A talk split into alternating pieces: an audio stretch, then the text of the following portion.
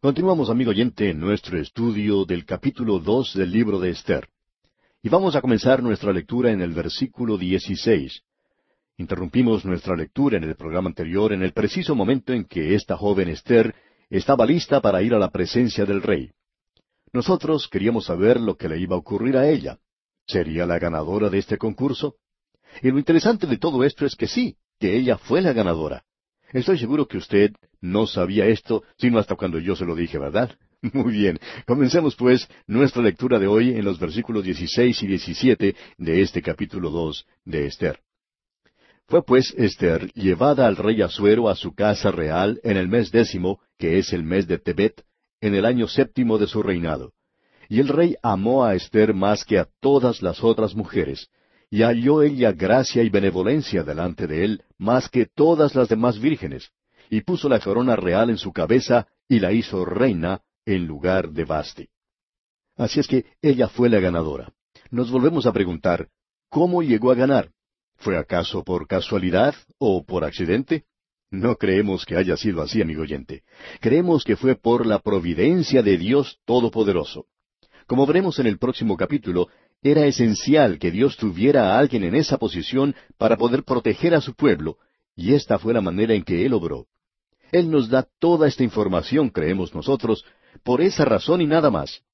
Esa es la explicación del por qué no vemos ninguna explicación espiritual en el primer capítulo, cuando fuimos introducidos en primer lugar a este gran palacio pagano y al banquete y a esa tremenda borrachera que tuvo lugar allí.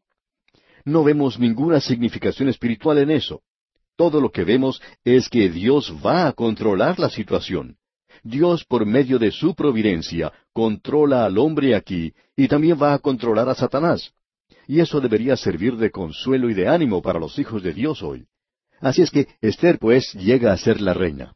Leamos ahora el versículo 18. Hizo luego el rey un gran banquete a todos sus príncipes y siervos, el banquete de Esther, y disminuyó tributos a las provincias, e hizo y dio mercedes conforme a la generosidad real. En otras palabras, él redujo los impuestos. Ella era tan hermosa y él estaba tan contento con ella que hasta redujo los impuestos de toda la gente. Quisiéramos que nuestros gobiernos tuvieran un concurso de esa clase y que eso resultara en la reducción de los impuestos. Pero todo lo que hoy se hace es aumentar los impuestos y no reducirlos.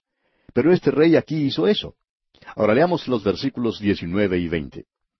Cuando las vírgenes eran reunidas la segunda vez, Mardoqueo estaba sentado a la puerta del rey. Y Esther, según le había mandado Mardoqueo, no había declarado su nación ni su pueblo, porque Esther hacía lo que decía Mardoqueo, como cuando él la educaba. Este incidente que se menciona aquí es algo muy interesante. Esta joven llega a ser reina. Ella era hermosa y su belleza fue la que atrajo a este rey hacia ella. Y pensamos que aquí existe un gran contraste entre Esther, por ejemplo, y Ruth. En el libro de Ruth tenemos que Booz la amó a ella, pero no creemos que haya sido simplemente por su belleza. Pero en este caso sí, es en base a la belleza solamente. Lo interesante aquí es que Mardoqueo, quien había ocupado una posición insignificante en el palacio, ahora se encuentra a la puerta del rey. ¿Qué quiere decir eso? Pues bien, a la puerta del rey es donde tiene lugar el juicio. Usted recuerda que Lot, cuando se encontraba en Sodoma, se sentaba a la puerta. Él había llegado a ser un juez en ese lugar. Y aquí tenemos a Mardoqueo, y de pronto él deja esa humilde posición que tenía en el palacio y llega a ser ahora un juez. Ha llegado a la Corte Suprema de Justicia, pudiéramos decir. En esos días, el tribunal no se encontraba en el centro de la ciudad como en la actualidad, sino que se hallaba a la puerta de la ciudad, por la sencilla razón que había un muro alrededor de la ciudad y cada uno entraba y salía por ese lugar.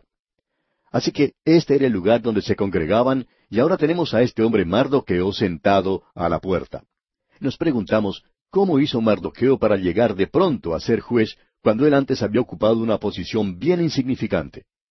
¿Fue acaso por su habilidad? Pues podemos decir que él era un hombre que poseía bastante habilidad, pero no creemos que haya llegado a esa posición gracias a eso. Usted puede darse cuenta que Esther recién llega a ser la reina, y nos imaginamos que puede haber ocurrido algo así. Escuche usted. La reina está sentada al lado del rey cierto día. Se produce una pausa en los asuntos de la corte, y el rey comienza a conversar con ella. La reina entonces le dice, ¿Sabía que aquí en el reino había un hombre muy capacitado? En realidad, él es el que me ha criado y es un hombre muy bueno. Él puede llegar a ser un excelente juez si alguna vez se presenta la oportunidad. Y a esto el rey responde, bueno, eso es interesante. Precisamente ahora tenemos una vacante ya que estamos expulsando a uno de esos jueces y con mucho gusto lo nombraremos a este hombre como juez. Y de pronto, Mardoqueo se encuentra siendo elevado al cargo de juez. Ahora eso se conoce con el nombre de nepotismo, una forma de protección a parientes y amigos que aún hoy día se practica también. En cierta ocasión, un hombre fue elegido a una posición en el gobierno, y cuando sus amigos fueron a visitarlo, se dieron cuenta que toda la familia de este hombre estaba trabajando en su oficina. Cada uno de los miembros de la familia tenía un trabajo que hacer. Y hay muchos que obran de esa manera hoy. Creemos que es la naturaleza humana. Eso es interesante. Pero tenemos otro pequeño incidente que ocurre aquí que es más bien importante. Veamos lo que dicen los versículos 21 al 23 de este capítulo 2 de Esther. En aquellos días, estando Mardoqueo sentado a la puerta del rey, se enojaron Bictán y Teres, dos eunucos del rey, de la guardia de la puerta, y procuraban poner mano en el rey Asuero. Cuando Mardoqueo entendió esto, lo denunció a la reina Esther, y Esther lo dijo al rey en nombre de Mardoqueo. Se hizo investigación del asunto y fue hallado cierto. Por tanto, los dos eunucos fueron colgados en una horca. Y fue escrito el caso en el libro de las crónicas del rey. Ahora este incidente nos llama la atención. Este hombre Mardoqueo estaba sentado a la puerta cierto día. Las multitudes vienen y van por ese lugar. Él escuchó a dos hombres que conversaban en voz baja. Él notó que estaban mencionando el nombre del rey y por tanto prestó mucha más atención y se dio cuenta que ellos estaban tramando asesinar al rey. Mardoqueo inmediatamente le informó esto a Esther y ella sentada al lado del rey le dice a éste, por cierto que no cometimos una equivocación al nombrar a Mardoqueo como juez. Mira lo que ha hecho. Acaba de descubrir a dos hombres que se supone son fieles al rey, pero que están tramando darle muerte. Entonces el rey dice, Pues bien, entonces le pediremos al servicio secreto que investigue este asunto. Y ellos investigaron y descubrieron que todo eso era verdad. ¿Y qué fue lo que sucedió? Pues bien, ellos arrestaron a estos hombres y no tuvieron uno de esos juicios largos donde se gasta el dinero de los contribuyentes, sino que el rey ordenó que se los ajusticiara inmediatamente. Por tanto, ellos murieron ahorcados. Creemos que eso ayudó a prevenir que otros tramaran la misma cosa. Por supuesto que en esos días esta gente no era muy civilizada y no toleraban estas cosas fuera de la ley, de manera que ejecutaban a los criminales inmediatamente. Lo que es importante para nosotros aquí es que esto fue escrito en las crónicas del rey. Pero no hubo ninguna mención allí de que se le había dado alguna recompensa a Mardoqueo porque él no había recibido nada por lo que había hecho. Nos imaginamos que él habría pensado muchas veces en esto y tal vez diría, bueno, le salvé la vida al rey y por lo menos podría haberme dado una felicitación o una medalla de cuero. Por lo menos merezco eso. Pero el asunto de la recompensa fue pasado por alto. ¿Por qué? Pues bien, como el resto de las cosas que están ocurriendo, Dios las está mencionando para dejarnos saber que Él está en control de todo. Dios, por medio de su providencia, está dirigiendo esto. Llegamos ahora al capítulo tres, y podemos darle como título Amán y el antisemitismo. Leamos el primer versículo de este capítulo tres de Esther. Después de estas cosas, el rey Asuero engrandeció a Amán, hijo de Amedata, Agageo, y lo honró y puso su silla sobre todos los príncipes que estaban con él. Aquí tenemos a este hombre llamado Amán. Él es uno de aquellos que por mucho tiempo ha llevado a cabo una campaña de antisemitismo. Esto tiene una larga vigencia, comenzando con el faraón de Egipto. Usted recuerda que él trató de eliminar a esta gente dando muerte a todos los primogénitos. Él pensó que de esta manera podría detener la explosión demográfica, pero el propósito era el de eliminar a la nación de Israel. Y aquí tenemos ahora a Amán. Y uno puede pasar a través de toda la historia de este mundo y puede encontrar una y otra vez que han existido intentos de eliminar a esta gente.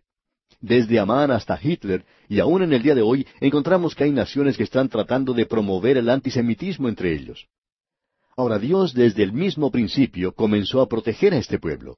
Él lo tenía que hacer porque ellos eran los que tenían a su cargo su revelación.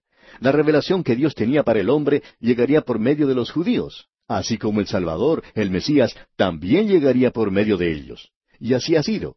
Dios le dijo a Abraham, Bendeciré a los que te bendijeren, y a los que te maldijeren, maldeciré. Ahora, quiera usted esto o no, Dios ha cumplido eso. Eso ha sido cumplido literalmente a través de las edades. Dios fue un poco más allá en el tiempo de Isaías. Allá en el libro de Isaías, capítulo 54, versículo 17, dijo Dios, Ninguna arma forjada contra ti prosperará, y condenarás toda lengua que se levante contra ti en juicio. Esta es la herencia de los siervos de Jehová, y su salvación de mí vendrá, dijo Jehová. Dios dijo, ninguna arma forjada contra ti prosperará. Muchas personas habían pensado que Hitler podía llegar a ser un dictador mundial, y por ese temor muchas naciones tomaron parte en la Segunda Guerra Mundial. Pero Dios intervino, Dios obró, Dios detuvo a esta gente. Detuvo a Amán y también detuvo a Hitler. Estamos comenzando a ver aquí por qué Dios motivó que Esther llegara al trono, porque si ella no hubiera estado en ese lugar, este Amán antisemita podría haber exterminado a este pueblo, porque esa era su intención. Ahora notemos lo siguiente. Este hombre Amán era llamado Agageo. Y si uno lee allá en el primer libro de Samuel, por ejemplo, se puede dar cuenta que en esa época los agageos eran los amalecitas. Los agageos provenían de la familia real. Dios le dijo a Saúl que tenía que matar a todos los amalecitas. ¿Pero qué fue lo que hizo Saúl? Le perdonó la vida al rey Agag. Hay muchas personas que piensan que hacer cosas así es demasiado cruel de parte del Señor. Pero usted puede apreciar que cuando el Señor manda hacer algo, que puede parecer cruel para usted y para mí, Él tiene una razón para hacerlo, y sabe algo que nosotros no sabemos. Hay algunas personas que parecen estar encontrando contradicciones en la Biblia y parecen ser tan inteligentes que aún creen saber más que Dios mismo, y que ellos saben algo que Dios no sabe, y que en la palabra de Dios se cometió alguna equivocación. El que podría cometer una equivocación aquí sería aquella persona que dijera, ¿no es una vergüenza que Dios dé un mandamiento como este de destruir a los amarecitas? Si Saúl hubiese obedecido a Dios y destruido a los descendientes de Agag, entonces no hubiera existido este hombre Amán. Opinamos que por lo menos unos dos millones de personas murieron a causa de este hombre, a pesar de todo lo que se hizo por detenerlo. Muchos murieron a causa de su presencia. Así es que pensamos que si Saúl hubiera cumplido en su época el mandamiento de destruir a todos los agagueos, entonces él hubiera salvado más vidas humanas. Hubiera sido algo bueno y no algo malo. Pero los críticos no parecen conocer lo que Dios conoce, y Dios conoce lo que el futuro depara. Pues bien, aquí tenemos a Amán. Él es un agagueo y es un hombre de mucha habilidad.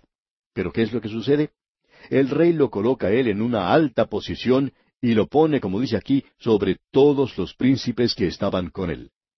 Y eso quiere decir que ahora él se ha convertido en el primer ministro y ocupa esa alta posición. Y dice en el versículo dos de este capítulo tres de Esther, y todos los siervos del rey que estaban a la puerta del rey se arrodillaban y se inclinaban ante Amán, porque así lo había mandado el rey. Pero Mardoqueo ni se arrodillaba ni se humillaba. El rey había mandado a decir que él tenía un nuevo primer ministro, que su nombre era Amán y que él quería que todos se inclinaran ante éste y que reconocieran su posición. Y luego se nos dice aquí, pero Mardoqueo ni se arrodillaba ni se humillaba. Amigo oyente, estamos preparados a cambiar nuestra forma de pensar en cuanto a este hombre Mardoqueo. Ya hemos dicho que íbamos a hacer eso, y es exactamente lo que tenemos que hacer ahora, es decir, cambiar nuestra forma de pensar en cuanto a este hombre.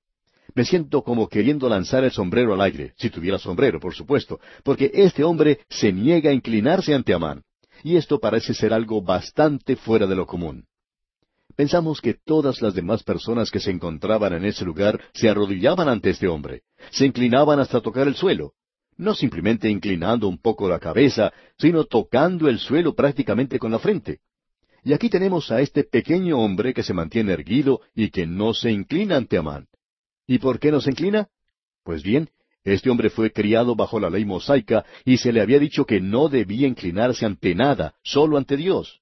Dios era el único ante quien debía inclinarse. No tendrás dioses ajenos delante de mí, había dicho el Señor. Usted no tiene que inclinarse o adorar o hacer nada como esto. Así es que este hombre no lo iba a hacer.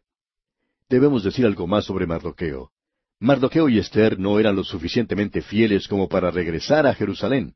Sin embargo, ellos estaban dispuestos a arriesgar su propia vida para poder salvar a su pueblo.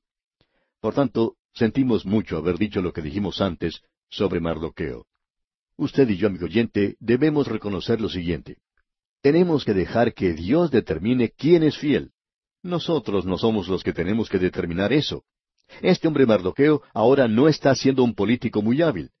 Él nos está inclinando porque ha sido enseñado de cierta forma, y en esa enseñanza, aunque él está desobedeciendo a Dios al no haber regresado, en esa enseñanza se le dijo a él que no debía inclinarse ante nadie, solamente ante Dios.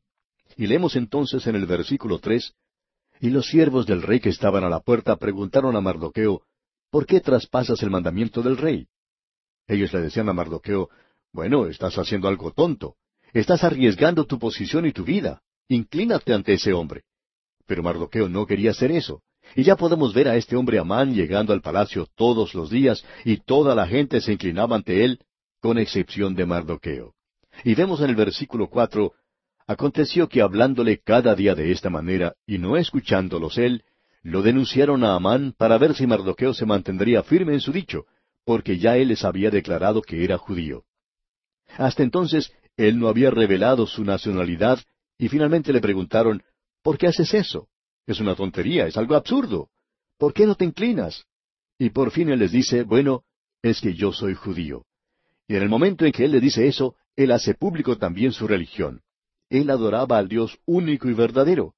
Él había sido enseñado lo que dice allá en Deuteronomio capítulo seis versículo cuatro donde leemos, Oye Israel, Jehová nuestro Dios, Jehová uno es. O sea, Jehová, el Dios plural, Jehová uno es. Él tenía que declarar esto al mundo de la antigüedad, al mundo de la idolatría, de la unidad de la deidad. En el día de hoy no estamos en un mundo de la idolatría politeísta de entonces. Sin embargo, estamos en un mundo de ateísmo. Y tenemos que declarar en el día de hoy la Trinidad, el Padre, el Hijo y el Espíritu Santo. Ahora Mardoqueo en esta ocasión en particular ha tomado su posición y los demás saben por qué porque el judío de ese día era conocido en todas partes como aquel que adoraba al Dios único y verdadero. Leamos ahora el versículo cinco. Y vio Amán que Mardoqueo ni se arrodillaba ni se humillaba delante de él, y se llenó de ira.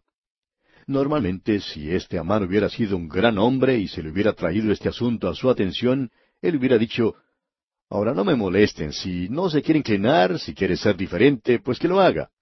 Pero a Amán le molesta mucho la actitud de Mardoqueo y él odia a este pequeño hombre. Él no solo va a demostrar su odio contra él, sino que lo va a hacer en contra de todo el pueblo. Y leemos aquí en el versículo seis, Pero tuvo en poco poner mano en Mardoqueo solamente, pues ya le habían declarado cuál era el pueblo de Mardoqueo. Y procuró Amán destruir a todos los judíos que había en el reino de Asuero, al pueblo de Mardoqueo. Ahora nosotros podemos apreciar la trama aquí. Este hombre está obrando, eh, tratando de destruir a toda la nación de Israel. Usted puede ver que Dios está actuando detrás del escenario en esta corte pagana, impía, colocando a alguien en el trono al lado mismo del rey, para que en el momento preciso pudiera intervenir en su beneficio. Podemos apreciar que Dios está en las sombras, cuidando a los que le pertenecen. Cuán importante es notar esto en el día de hoy, amigo oyente. Ahora nuevamente hemos llegado a un lugar importante en nuestra historia, y es bueno llegar a este punto y detenernos en esta historia que continuará. ¿Qué es lo que va a hacer Amán? ¿Cómo va a manipular las cosas para poder eliminar a esta gente? Pues bien, él es inteligente y saldrá con algo para poder hacer daño a los judíos. En nuestro programa anterior, amigo oyente, en el versículo seis de este capítulo tres del libro de Esther, nos encontramos con el villano de esta historia que estamos estudiando. Y ciertamente este hombre Amán es un villano. Él es uno de los antisemitas que intentaron destruir la nación de Israel. Faraón intentó hacerlo. Luego descubrimos que el rey Herodes trató de hacer eso, y más recientemente aún Hitler trató de exterminar la nación israelita. Amán se encuentra entre esa clase de personas.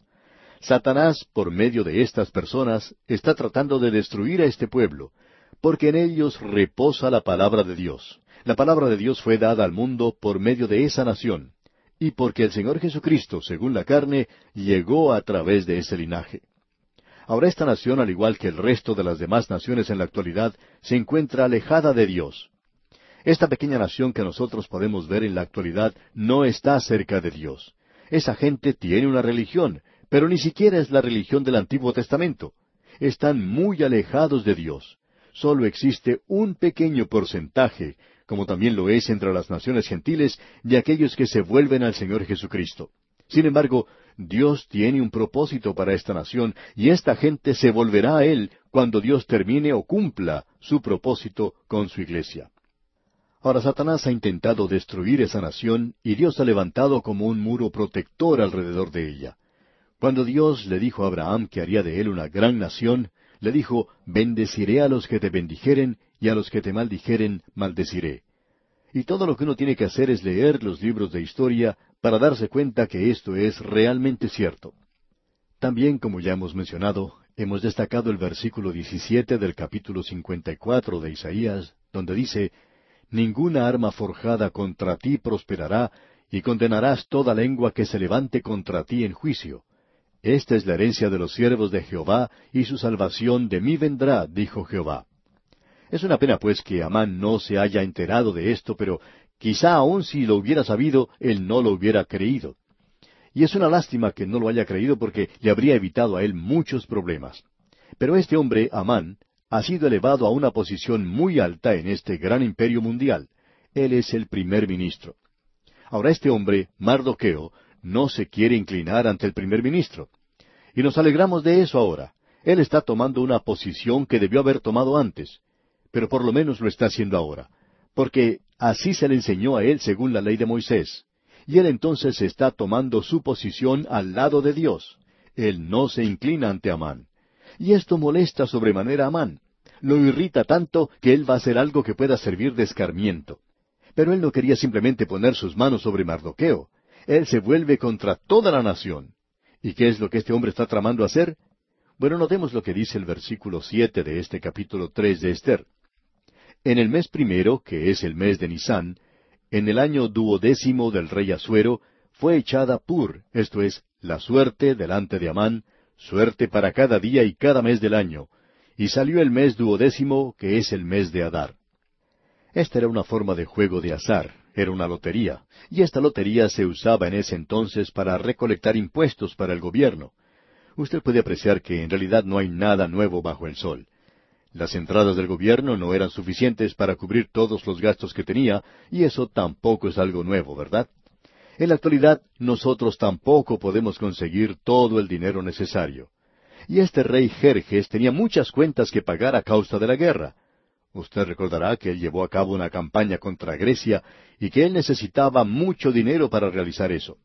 Ahora Amán, aparentemente en su nueva posición en el gobierno, probablemente tiene acceso a los libros relacionados con los impuestos del reino y quizá aún tenía todo eso bajo su supervisión. En ese país se utilizaba este sistema de la lotería y lo hacían echando pur, o sea, la suerte. Como ya hemos dicho, esta era una forma de juegos de azar. Esto no era suficiente para las necesidades del gobierno y esto también es algo familiar. Ellos tenían que conseguir dinero de alguna otra manera. Ahora Amán era una persona muy rica y él vio ahora una oportunidad para lograr su propósito. Continuemos leyendo el versículo ocho. Y dijo Amán al rey Asuero, hay un pueblo esparcido y distribuido entre los pueblos en todas las provincias de tu reino, y sus leyes son diferentes de las de todo pueblo, y no guardan las leyes del rey, y al rey nada le beneficia el dejarlos vivir. Esta gente era diferente a las demás, sus leyes eran diferentes. Ellos obedecían la ley mosaica. Aunque no habían regresado a su tierra obedeciendo a Dios, estaban siguiendo la ley mosaica esparcidos como estaban a través de todo el reino. Y como resultado, este hombre Amán dice, mire, esta gente es diferente y ellos son personas que probablemente deberían ser exterminadas. Él concibió una idea y era que él podía dar cierta cantidad de dinero para los tesoros del rey, y aparentemente la cantidad que él menciona era lo suficiente como para saldar el déficit existente. El rey, por supuesto, estaba muy interesado en un plan así. La mayoría de los políticos siempre lo están. Ellos constantemente están tratando de conseguir más dinero por medio de los impuestos. Y esto parece ser una buena escapatoria para el rey. Así que, en los versículos nueve y diez, veamos lo que dice Amán. Si place al rey, decrete que sean destruidos, y yo pesaré diez mil talentos de plata a los que manejan la hacienda, para que sean traídos a los tesoros del rey. Entonces el rey quitó el anillo de su mano y lo dio a Amán, hijo de Amedata Agageo, enemigo de los judíos. Y este rey ni siquiera se preocupa por preguntar quiénes eran estas personas a las que se quería exterminar. Él no sabía quiénes eran y ni siquiera estaba interesado en saberlo. Él simplemente le dijo a Amán, aquí está el anillo, y se lo entregó. Ese anillo que el rey le dio a Amán tenía su firma en él. Estaba allí para ser impreso en una especie de cera que se utilizaba en los tiempos pasados para lacrar una carta, digamos. Allí se imprimía la firma del rey. Es de notar que en esos días muy pocas personas sabían escribir, y quizá el rey mismo no lo sabía hacer, pero ese anillo era la firma del rey. Por tanto, él simplemente se saca el anillo de su mano y se lo entrega a Amán y le dice, cualquier cosa que quieras hacer para exterminar a esas personas, lo puedes hacer con mi autorización. Quizá alguien diga, bueno, esto es ciertamente algo que no muestra ningún interés o compasión por la vida humana.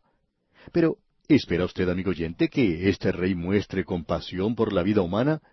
Él había disipado su riqueza, la riqueza de su reino, en una campaña guerrera contra Grecia. Existen diferentes opiniones en cuanto al número de personas que murieron en esa campaña, pero quizá haya alcanzado a unos dos millones.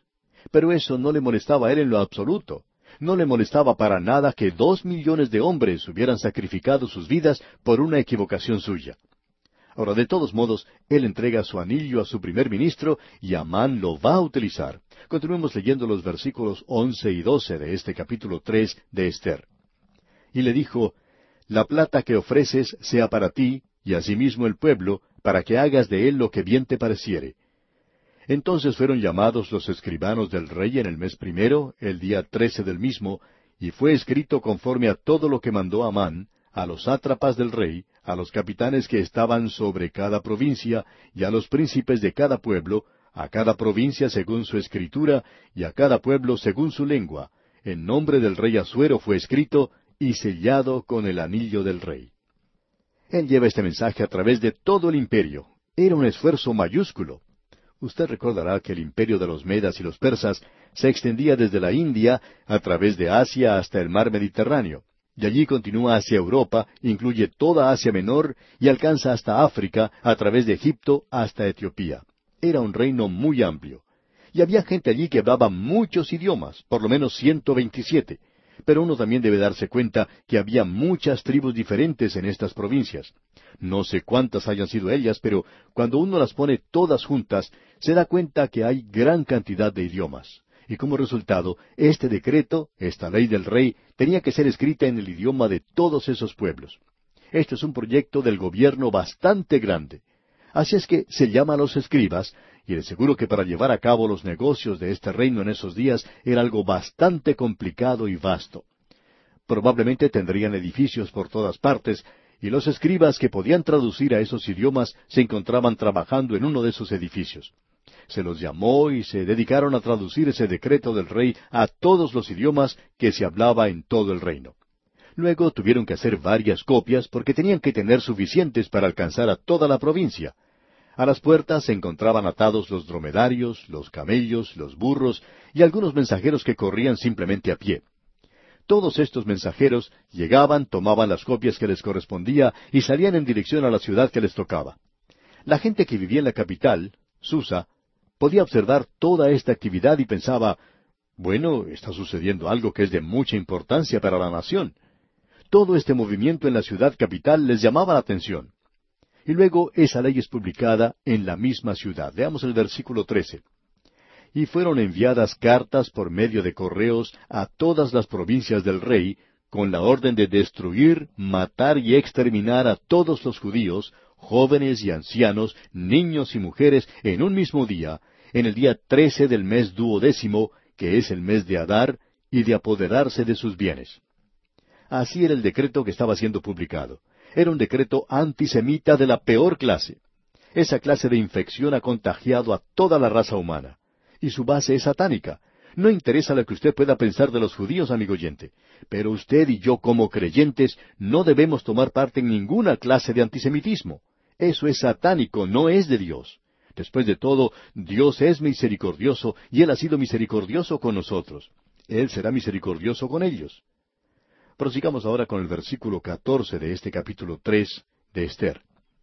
la copia del escrito que se dio por mandamiento en cada provincia fue publicada a todos los pueblos a fin de que estuvieran listos para aquel día. Usted se puede dar cuenta del efecto que esto había tenido sobre esta gente. Sigamos adelante ahora con el versículo quince. Y salieron los correos prontamente por mandato del rey, y el edicto fue dado en Susa, capital del reino. Y el rey y Amán se sentaron a beber, pero la ciudad de Susa estaba conmovida. La capital del reino, Susa, estaba perpleja. La gente de esa ciudad no podía comprender todo esto. Esta gente no era traidora, ellos no habían cometido ningún crimen. ¿Y por qué se debería tomar medidas tan extremas como esta, la de tratar de exterminarlos? Así es que, a través de todo el reino, los mensajeros del rey llevan este decreto. Cuando esta gente que vivía en la capital recibió primero la noticia, quedaron totalmente conmovidos. Pero eso no le molestó para nada al rey. Él y Amán se sentaron juntos y se pusieron a beber. Allí pasaron unos momentos muy alegres. Pero el rey no se había dado cuenta que ese decreto, que esa ley, también tenía un efecto sobre la reina. Él no sabía aún que ella pertenecía a la nación de Israel y no se había percatado de ello. Él se dará cuenta de eso muy pronto, pero la ley se ha publicado para exterminar a todo ese pueblo. Ahora, esa ley no puede ser cambiada. Ya hemos visto una ley que había apartado a la reina Basti y que no podía ser cambiada, ni el mismo rey la podía cambiar. Ahora esta ley que ha sido promulgada y aprobada con la firma del rey es la ley de los medos y los persas y no puede ser cambiada. Ahora, ¿cómo puede Dios salvar a su pueblo? Tiene que haber otro decreto escrito por el rey. Alguien tiene que intervenir. Y podemos decir de paso que Dios ha estado preparando el camino para esto. Cuando comenzamos a estudiar este libro, hablamos de la providencia de Dios. Observamos lo que ocurría en un palacio pagano, donde una tremenda borrachera estaba teniendo lugar y donde varios miles de personas estaban participando de un banquete. Se nos reveló un escándalo en la familia del mismo rey cuando la reina no quiso obedecer la orden del rey y es puesta a un lado. Quizá alguien pregunte, ¿qué tiene que ver esto con lo que ocurre ahora? Amigo oyente, tiene mucho que ver. Dios está obrando. Dios está colocando en una posición al lado mismo del trono a una persona que será el medio por el cual esta gente puede ser salva. Y Dios lo hace por medio de su providencia. Este rey nunca dijo, bueno, yo quiero hacer la voluntad de Dios. Él no está interesado en la voluntad de Dios, pero Dios va a controlar la situación. Podemos pensar en otro incidente. Cuando César Augusto firmó una ley de impuestos, en la cual se decía que todos los habitantes deberían ser empadronados, supongamos que usted y yo hubiéramos podido estar al lado de César y preguntarle, César, ¿sabe usted que cuando firmó esa ley de impuestos estaba cumpliendo con la profecía, porque por medio de ella una joven que se encuentra en la ciudad de Nazaret viajará a Belén y tendrá en esa ciudad una criatura, y eso será el cumplimiento de la profecía?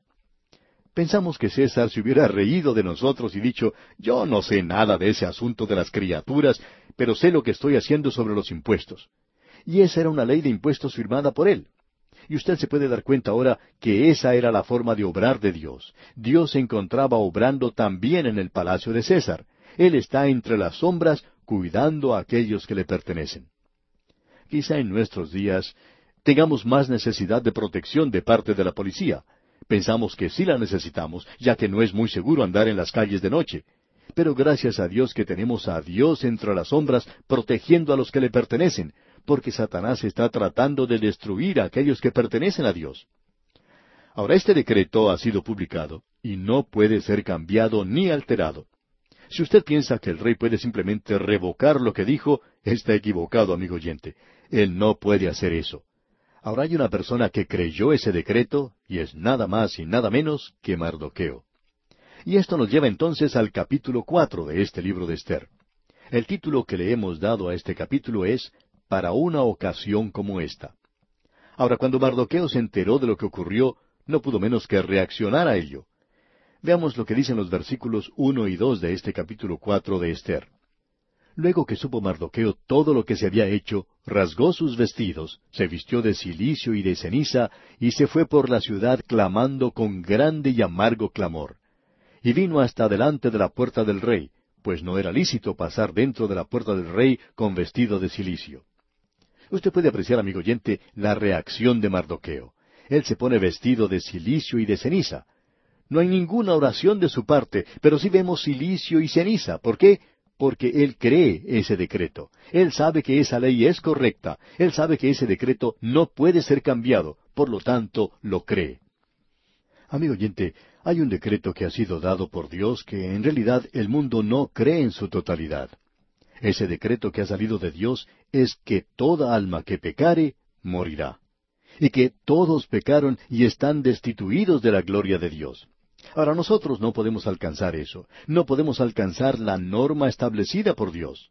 Aún el ladrón que moría en la cruz al lado del Señor Jesús dijo, nosotros justamente padecemos. Este hombre muriendo aquí a nuestro lado, pues esto no era para él. Él está muriendo en el lugar de otra persona, pero nosotros justamente padecemos. Y usted y yo, amigo oyente, merecemos la muerte porque nosotros pertenecemos a la raza humana. De esta raza se ha dicho que todos morirán. Y la muerte alcanza a todos los hombres porque todos han pecado. Hemos pecado en Adán y la muerte ha pasado a todos nosotros. Y aún un pequeño bebé puede morir. Se ha decretado que todos los hombres mueran y después de la muerte viene el juicio. Hay muchas personas que hoy piensan que eso ha sido cambiado. Ellos opinan que eso ha sido alterado. Piensan que de una manera u otra Dios va a llegar a ser un poco blando y, sentimental y que Dios no será capaz de realizar ese propósito. Después de todo, Él ama a todos, ¿verdad? Y Él es así verdaderamente. No puede cambiar eso. Pero Él nunca lo va a salvar a usted por medio de su amor. Él lo salva por su gracia. Por gracia sois salvos, dice la Biblia. Ese decreto tampoco ha sido cambiado. Hay algunas personas que opinan que la Biblia dice que la gente no es pecadora. Y aquí debemos decir que sabemos que hay muchos maestros de colegios y de escuelas que son creyentes, pero hay muchos que no solo no son creyentes, sino que son ignorantes de la Biblia y dicen cosas como las que hemos mencionado. La Biblia dice que usted es pecador, y usted y yo, amigo oyente, pertenecemos a esa raza en la actualidad. Eso no ha sido cambiado. Si usted quiere una prueba de ello, amigo oyente, simplemente lea el periódico de hoy y se podrá enterar de lo que ocurre en todo el mundo. Esas personas que allí son mencionadas no son niñitos de una escuela dominical que están mintiendo, que están robando, que están asesinando, que están asaltando a la gente en las calles. No hay ni siquiera seguridad para que una persona pueda andar tranquila por las calles hoy. ¿Por qué es eso? ¿Es acaso porque tenemos personas buenas y amables? No, amigo oyente, todos somos pecadores. Cada uno de nosotros pertenecemos a esa raza. Y Dios dice que el alma que pecare, esa morirá. Amigo oyente, ese decreto nunca ha sido cambiado. Usted tiene que tener otro decreto para poder superarlo. Vamos a tener que ver eso en nuestro próximo programa. Ahora alguien quizá diga, bueno, ¿y, y quiere guardar la ley? Permítame decirle esto, amigo oyente.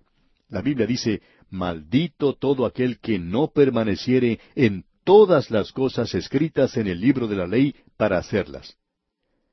¿Está usted preparado para decir que obedece toda la ley de Dios? Yo no creo que exista una sola persona hoy que pueda hacer una declaración así, a no ser que sea alguien completamente ignorante de lo que la palabra de Dios dice puede ser tan ignorante como los que mencionamos anteriormente, sobre esos maestros que dicen que la Biblia no enseña que la gente es pecadora. Pero eso es todo lo que la Biblia enseña. Esa es la razón por la cual Cristo vino a este mundo. Él dijo que vino a este mundo a salvar a los pecadores. Él dice, yo no vine a buscar a los justos, sino a buscar a los pecadores. ¿Sabe usted por qué Él dijo que no venía a buscar a los justos? Porque no hay ni siquiera uno. Él vino a buscar a la familia humana porque todos somos pecadores, y Él es el único que le puede ofrecer salvación en la actualidad. El Señor Jesucristo dijo, Nadie viene al Padre sino por mí. Acuda pues usted a Cristo Jesús ahora mismo, amigo oyente, y sea salvo por Él.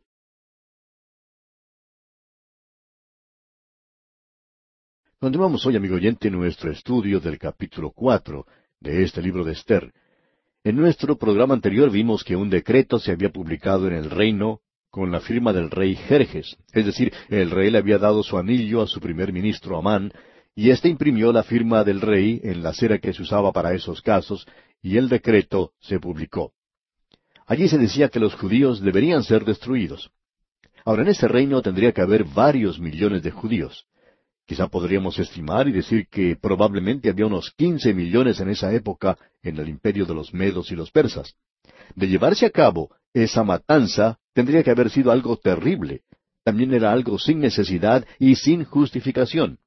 Simplemente porque un hombre en el poder se ofendió porque un subalterno de menor importancia no se inclinaba ante él. A causa de eso, este hombre quiere ahora exterminar a toda una nación. Esto es algo verdaderamente satánico, por supuesto. Esta ley, pues, es firmada y publicada, y nosotros vimos a alguien que creyó en ese decreto, y ese hombre era el mismo Mardoqueo. Él, pues, se viste de silicio y de ceniza. Y dijimos antes que también un decreto había salido de parte de Dios diciendo que toda alma que pecare, esa morirá. Y esto no ha sido cambiado. Continuemos hoy nuestro estudio y veamos lo que dice el versículo tres de este capítulo cuatro de Esther. Y en cada provincia y lugar donde el mandamiento del rey y su decreto llegaba, tenían los judíos gran luto, ayuno, lloro y lamentación. Silicio y ceniza era la cama de muchos. Toda esta gente había creído en ese decreto. Ellos creyeron en la ley. Pero notamos algo aquí. No había oración. ¿Por qué? Bueno, porque ellos se encuentran fuera de la voluntad de Dios. Ciro había hecho un decreto según la voluntad de Dios de que ellos deberían regresar a su propia tierra. Pero ellos no lo han hecho y están fuera de la voluntad de Dios. Así que, en el estado en el que ellos se encuentran, no son capaces de dirigirse en oración a Dios. Ahora, Esther es la reina y ella se siente perfectamente segura, sin peligros, porque es la reina. Notemos lo que ella hace. Y vinieron las doncellas de Esther y sus eunucos y se lo dijeron. Ahora ella se siente avergonzada por lo que está ocurriendo. Su padre adoptivo está allá afuera vestido en silicio y en ceniza, andando de un lado para otro, quejándose, lamentándose, llorando. Y ella está terriblemente avergonzada de todo esto. Entonces, ¿qué es lo que hace? La segunda parte del versículo cuatro dice, Entonces la reina tuvo gran dolor, y envió vestidos para hacer vestir a Mardoqueo y hacerle quitar el cilicio, mas él no los aceptó. La reina Esther se sentía muy segura en su posición, de modo que ella le envía esta ropa a Mardoqueo. Tiene que haber sido ropa muy elegante, muy fina y costosa, de bellos colores. Ella quizá le había enviado alguna de las cosas de última moda que se encontraban en el reino en ese entonces. Pero usted puede apreciar que todos los colores hermosos y las ropas nuevas no pudieron cambiar el edicto del rey. Eso no cambiaría el decreto que ha sido publicado y no quita la mancha que estaba sobre ellos. ¿Sabe, amigo oyente, que en el día de hoy hay muchas personas que tratan con el pecado en muchas formas diferentes? Algunos tratan este sistema de usar ropas hermosas. Otros son como esa maestra que mencionamos en nuestro programa anterior, que decía que la Biblia no enseña que el hombre es un pecador. Yo no sé cómo uno puede hacer una declaración así, pero parece que esta maestra lo hizo. Y hay algunos maestros que están diciendo cosas que son bastante fuera de lo común en nuestros días, y esta parece ser de ese grupo. Ahora hay otro método que también se utiliza. Hay muchas personas que se visten con la vestimenta de la reforma. Ellos dicen que, después de todo, el pecado es nada más que un error, que es una pequeña equivocación y que debemos tratar de taparlo un poco nada más. Es algo que nosotros mismos podemos reformar. Ellos utilizan ese sistema, ese método. Alguien ha dicho que el púlpito moderno se ha convertido en un lugar donde un hombre indulgente se presenta ante un grupo de personas indulgentes y les dice que sean más indulgentes aún. Amigo oyente, yo no puedo pensar en una cosa más insípida hoy que esa. No nos sorprende, pues, que el mundo haya pasado de largo, haya dejado a un lado a la iglesia. Nosotros no necesitamos una reforma. Lo que necesitamos es una regeneración. Necesitamos nacer de nuevo. El hombre que visitó de noche al Señor Jesucristo, Nicodemo, era un hombre religioso. Pero el Señor le dijo que tenía que nacer de nuevo. Necesitamos una nueva naturaleza porque tenemos una naturaleza pecaminosa. Esa naturaleza pecaminosa no va a ir al cielo, amigo oyente. Usted tiene que ir al Señor Jesucristo, y si usted va al cielo, lo hará porque ha confiado en aquel que murió por usted, que ocupó su lugar y que ha pagado ya la pena del pecado. Usted lo puede obtener si lo quiere, pero tiene que aceptarlo. También hay otra forma de ropas alegres que la gente usa y que se llama educación. Ellos dicen que el pecado es egoísmo, que uno tiene que educar a las personas y entrenarlas bien. Pero observe usted en su propio hogar. Si usted es padre de familia y tiene niños, notará que algunas veces cuando usted trae caramelos para sus niños, Usted le dice al niño mayor que tiene que compartir sus caramelos con su hermanita. Y bueno, resulta que él toma el primer caramelo, le da a su hermanita el segundo caramelo y así sucesivamente. Pero resulta que muchas veces él toma el último caramelo también. Y claro, la niña entonces resulta protestando por esto. De modo que usted como padre interviene una vez más y decide poner una regla de que en unas ocasiones el hermanito mayor comparte los caramelos y en la próxima ocasión la hermanita comparte los caramelos. Pero resulta que el hermanito se las arregla y de alguna manera él resulta compartiendo los caramelos con más frecuencia que la hermanita. Y así él sale más beneficiado. ¿No ha tenido usted esta experiencia en su hogar? Pues bien, tenemos que decir entonces que ninguna instrucción o educación que uno tenga evitará que sea egoísta. No nos diga pues, amigo oyente, que eso de la educación le ha ayudado a usted. Ahora, la religión es otra cosa. Usted sabe, el pecado es ignorancia. Usted debe volverse a Dios y usted tiene una pequeña chispa dentro de sí mismo y esa chispa necesita ser impulsada un poco para convertirse en llama. Amigo oyente, hay personas que cambian tanto las cosas que terminan diciendo que el pecado es algo bueno. Y eso es lo que finalmente las religiones terminan por decir. Debemos decir que usted necesita una nueva vestimenta. Usted necesita la justicia de Cristo. Y esta es la única cosa que le permitirá a usted estar ante Dios. Así es que este hombre Mardoqueo no quiere aceptar las ropas nuevas que le envía su hija que está en el trono, la reina. Y cuando él le envía a ella las ropas de regreso, ella se da cuenta que hay algo que es bastante serio aquí. Esto no era alguna cosa pasajera. Leamos el versículo cinco de este capítulo cuatro de Esther.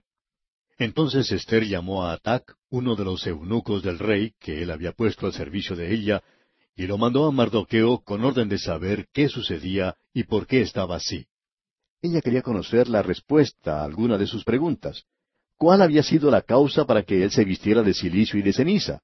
¿Y por qué lo estaba haciendo? Ella quería saberlo. Y leemos entonces en el versículo seis Salió pues Atac a ver a Mardoqueo a la plaza de la ciudad, que estaba delante de la puerta del rey. La reina no podía haber hecho eso, como nos podemos dar cuenta. Y allí estaba pues Mardoqueo delante de la puerta del rey. Y veamos ahora los versículos siete al nueve. Y Mardoqueo le declaró todo lo que le había acontecido, y le dio noticia de la plata que Amán había dicho que pesaría para los tesoros del rey, a cambio de la destrucción de los judíos le dio también la copia del decreto que había sido dado en Susa para que fuesen destruidos, a fin de que la mostrase a Esther y se lo declarase, y le encargara que fuese ante el rey a suplicarle y a interceder delante de él por su pueblo. Vino Atac y contó a Esther las palabras de Mardoqueo.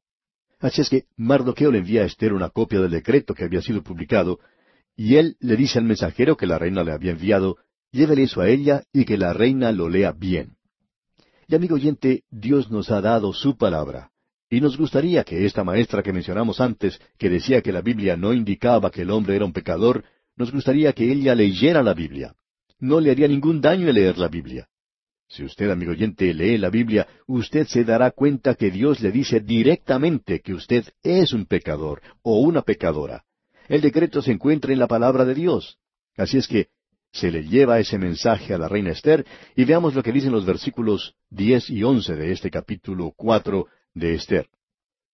Entonces Esther dijo a Atac que le dijese a Mardoqueo, Todos los siervos del rey y el pueblo de las provincias del rey saben que cualquier hombre o mujer que entra en el patio interior para ver al rey sin ser llamado, una sola ley hay respecto a él. Ha de morir, salvo aquel a quien el rey extendiera el cetro de oro, el cual vivirá y yo no he sido llamada para ver al rey estos treinta días. En otras palabras, a nadie se le permitía llegar a la presencia del rey sin antes haber solicitado una cita con él. Si uno lo hacía sin autorización previa, pues uno podía morir. Ahora ella está dejando el asunto bien en claro al decir, salvo aquel a quien el rey extendiera el cetro de oro, el cual vivirá. Y si el rey se quedaba allí sentado, sin levantar ese cetro de oro que tenía en sus manos, y alguien entraba a ese lugar, esa persona sería ajusticiada sin lugar a dudas. Lo hubieran quitado de ese lugar y ahorcado, y el rey ni siquiera tenía que haber abierto su boca. Todo lo que él tenía que hacer era permanecer sin levantar ese cetro de oro que tenía en sus manos. Y luego ella continúa diciendo, y yo no he sido llamada para ver al rey estos treinta días. En otras palabras, yo no sé lo que está ocurriendo. Yo no sé si debería presentarme ante el rey o no. Ahora Mardoqueo le presenta a Esther las cosas tal cual son. Escuche lo que dice aquí en los versículos doce y trece. Y dijeron a Mardoqueo las palabras de Esther. Entonces dijo Mardoqueo que respondiesen a Esther, No pienses que escaparás en la casa del rey más que cualquier otro judío. Simplemente porque te encuentres en el palacio del rey y seas reina Esther, no pienses que eso evitará que tú también sufras lo que se indica en este decreto, porque esto alcanza a todos los judíos. Ahora usted debe recordar que había otra reina antes y que se había publicado un decreto contra ella y que se la había quitado de su lugar. Ella había sido puesta de lado, y Esther puede aprender de esto y tomar nota de ello. Podía ser una lección para ella, si llegara a creer que ese decreto la iba a proteger, porque ella está equivocada. El decreto decía que todos los judíos debían morir y ella debería morir también. Y Mardoqueo, pues, explica esto de una manera muy clara para Esther. Luego él continúa diciendo aquí en el versículo catorce, en la primera parte, Porque si callas absolutamente en este tiempo, respiro y liberación vendrá de alguna otra parte para los judíos. Ahora debemos hacer una pausa aquí por un momento. ¿Cuál otro lugar? ¿De qué otra parte? Nos hubiera gustado mucho haberle hecho esa pregunta directamente a Mardoqueo. ¿De qué otro lugar, Mardoqueo, podía llegar esta liberación? ¿Llegaría la liberación del norte? ¿O del este? ¿O del sur? ¿O del oeste? de ningún otro lugar. Este rey es un gobernante que tiene muchísimo poder, es un dictador, y no hay ninguna otra persona en la faz de la tierra que la pudiera liberar. ¿Y quién va a liberar a esta gente? Pues bien, él le dijo, Esther, tú estás en una buena posición. Y pensamos que ahora Mardoqueo comienza a darse cuenta que la mano de Dios ha estado obrando aquí, y que ella se encuentra en ese lugar para un propósito. Y él dice, si tú no lo haces, entonces liberación vendrá de algún otro lugar. ¿De dónde? del único lugar de donde podría venir era de arriba. Y este es el lugar donde estamos más cerca de la posibilidad que se ha mencionado el nombre de Dios en este libro, que la liberación puede venir de alguna otra parte para los judíos. Y continúa Mardoqueo hablando y dice en la segunda parte del versículo catorce, Mas tú y la casa de tu padre pereceréis. ¿Y quién sabe si para esta hora has llegado al reino? ¿Quién sabe? Pues bien, Dios por medio de su providencia ha estado obrando. Eso ahora es algo bastante obvio. Él ha preparado todos estos acontecimientos. Dios sabe lo que vendrá. Y esa es la razón por la cual, amigo oyente, usted y yo podemos confiar en Él. Nosotros no solo estamos poniendo nuestra mano en alguien, confiando en alguien que tiene el poder para sostenernos, porque Él lo tiene, sino en alguien que sabe también lo que va a ocurrir en el día de mañana y en el futuro. Él lo sabe y usted puede confiar en Él, amigo oyente. Ahora notemos esto. Escuche lo que dice Esther. Debemos decir antes que Mardoqueo se está convirtiendo ante nuestros ojos en un hombre bastante noble. Sentimos mucho haber dicho lo que dijimos antes de él, pero en esa ocasión él estaba actuando de tal manera que tuvimos que decir lo que entonces pensábamos. Pero ahora él se está revelando y está tomando una posición por Dios. Él está dispuesto a morir por Dios. Escucha ahora lo que Esther dice, y ella también está ascendiendo en nuestra estima. Leamos el versículo quince de este capítulo cuatro de Esther. Y Esther dijo que respondiesen a Mardoqueo. Escucha ahora, estas son las palabras de una mujer noble. La primera parte del versículo 16 dice, Ve y reúne a todos los judíos que se hallan en Susa, y ayunad por mí, y no comáis ni bebáis en tres días, noche y día. ¿Por qué no dice Esther orar? Bueno, porque están fuera de la voluntad de Dios. Lo mismo que ocurrió con Jonás cuando se encontraba a bordo de ese barco huyendo de Dios Nada se dice acerca de la oración. Él estaba fuera de la voluntad de Dios. Él no debería estar en ese lugar. Es muy difícil orar cuando uno está fuera de la voluntad de Dios. De modo que Esther dice simplemente ayunar. Pensamos que la oración debería acompañar esto, pero aquí no es mencionado. Ella no se atrevería a mencionar esto. Luego Esther dice, Yo también con mis doncellas ayunaré igualmente, y entonces entraré a ver al rey, aunque no sea conforme a la ley. Y escuche lo que dice entonces, y si perezco, que perezca. O sea que ella está dispuesta ahora a morir. Debemos decir que ella ahora muestra que es una persona muy noble y que cuando está fuera de la voluntad de Dios, ella ahora va a ser fiel. Y nuevamente tenemos que decir, dejemos, amigo oyente, usted y yo, que Dios determine quién será fiel y quiénes son los fieles. Muchos de los creyentes en nuestros días están tratando de juzgar a los demás. Sigamos adelante ahora con el versículo 17 de este capítulo cuatro de Esther. Entonces Mardoqueo fue e hizo conforme a todo lo que le mandó Esther. ¿Qué es lo que va a ocurrir ahora? Bueno, vamos a verlo ahora al llegar al capítulo cinco. Y llamamos a este capítulo el cetro de la gracia. Notemos lo que dice el primer versículo. Aconteció que al tercer día se vistió Esther su vestido real, y entró en el patio interior de la casa del rey, enfrente del aposento del rey. Y estaba el rey sentado en su trono en el aposento real, enfrente de la puerta del aposento. El rey se encuentra en ese lugar llevando a cabo algunos de los asuntos del reino. Se encuentra aparentemente en un lugar parecido a una plaza o un patio, quizá una zona abierta en un lugar del palacio. Y en este lugar se encuentra la corte del rey. Y toda la gente en ese lugar se encuentra muy elegantemente vestida. Hay mucho color, las marquesinas y los toldos, los tapices, el oro y la plata, eh, el mármol hermoso, todo esto se encuentra en ese lugar y el rey está sentado en su trono. Y esta joven aparece en ese lugar, quizás saliendo de una de las alcobas o de detrás de una de las grandes columnas, y, y se presenta vestida con su ropa real. Debemos decir aquí que ella era hermosa. En realidad nos hubiera gustado verla. Ella era realmente una belleza. Y notemos lo que ocurre aquí en el versículo dos. Y cuando vio a la reina Esther que estaba en el patio, ella obtuvo gracia ante sus ojos. Y el rey extendió a Esther el cetro de oro que tenía en la mano. Entonces vino Esther y tocó la punta del cetro. Menos mal que le extendió el cetro hacia Esther, porque si el rey no lo hubiera hecho, existía una ley que decía que ella debería morir. Pero él no permitirá que esa hermosa reina sea ejecutada. Así es que él le extiende su cetro. Amigo oyente, Dios ha extendido su cetro hacia nosotros hoy, su cetro de gracia, y Él simplemente le está diciendo que se acerque y que lo acepte. Simplemente extienda su mano por medio de la fe y acepte lo que Él le está ofreciendo. Él no lo hace porque seamos hermosos. Quizá usted lo sea, amigo oyente, pero yo ya me he mirado en el espejo. Yo no soy hermoso. Por tanto, Él no nos está salvando porque seamos hermosos. Ni siquiera somos hermosos por fuera, y menos aún por dentro somos terriblemente feos, porque del corazón del hombre, dice el Señor, salen los malos pensamientos. ¿Qué es lo que sale de allí? Los pecados más terribles que uno puede imaginar. ¿Y desde dónde proceden? Del corazón del hombre. Estamos oyendo muchas cosas en nuestros días sobre la polución del ambiente y de la ecología, y nosotros estamos de acuerdo con eso. Pero lo que nos gustaría hacer a nosotros es comenzar por el lugar donde comienzan los problemas, y es el corazón humano. Eso es algo que está muy lleno de polución en la actualidad. Y lo único que uno puede hacer es acercarse y tocar el cetro de la gracia que Dios nos está extendiendo porque Él nos salva por medio de su gracia. Ahora quisiéramos que usted se dé cuenta de lo que hizo el rey en esta ocasión. Eso es algo maravilloso, verdaderamente hermoso. El rey tiene que haber amado a Esther. Escuche lo que dice aquí el versículo tres de este capítulo cinco de Esther. Dijo el rey, ¿Qué tienes, reina Esther, y cuál es tu petición? Hasta la mitad del reino se te dará. ¿Qué es lo que está haciendo el rey? Pues simplemente esto. Él se ha dado cuenta que ella no ha llegado allí por alguna cosa insignificante.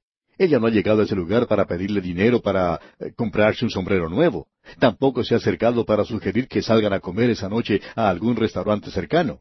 El rey se da cuenta que no es ninguna cosa así sino que es algo que está turbando a la reina, y estamos seguros que ella está temblando porque ella podía haber sido condenada a muerte por lo que había hecho.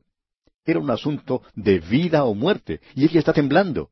Y el rey puede apreciar esto, que ella es una muchacha muy tímida.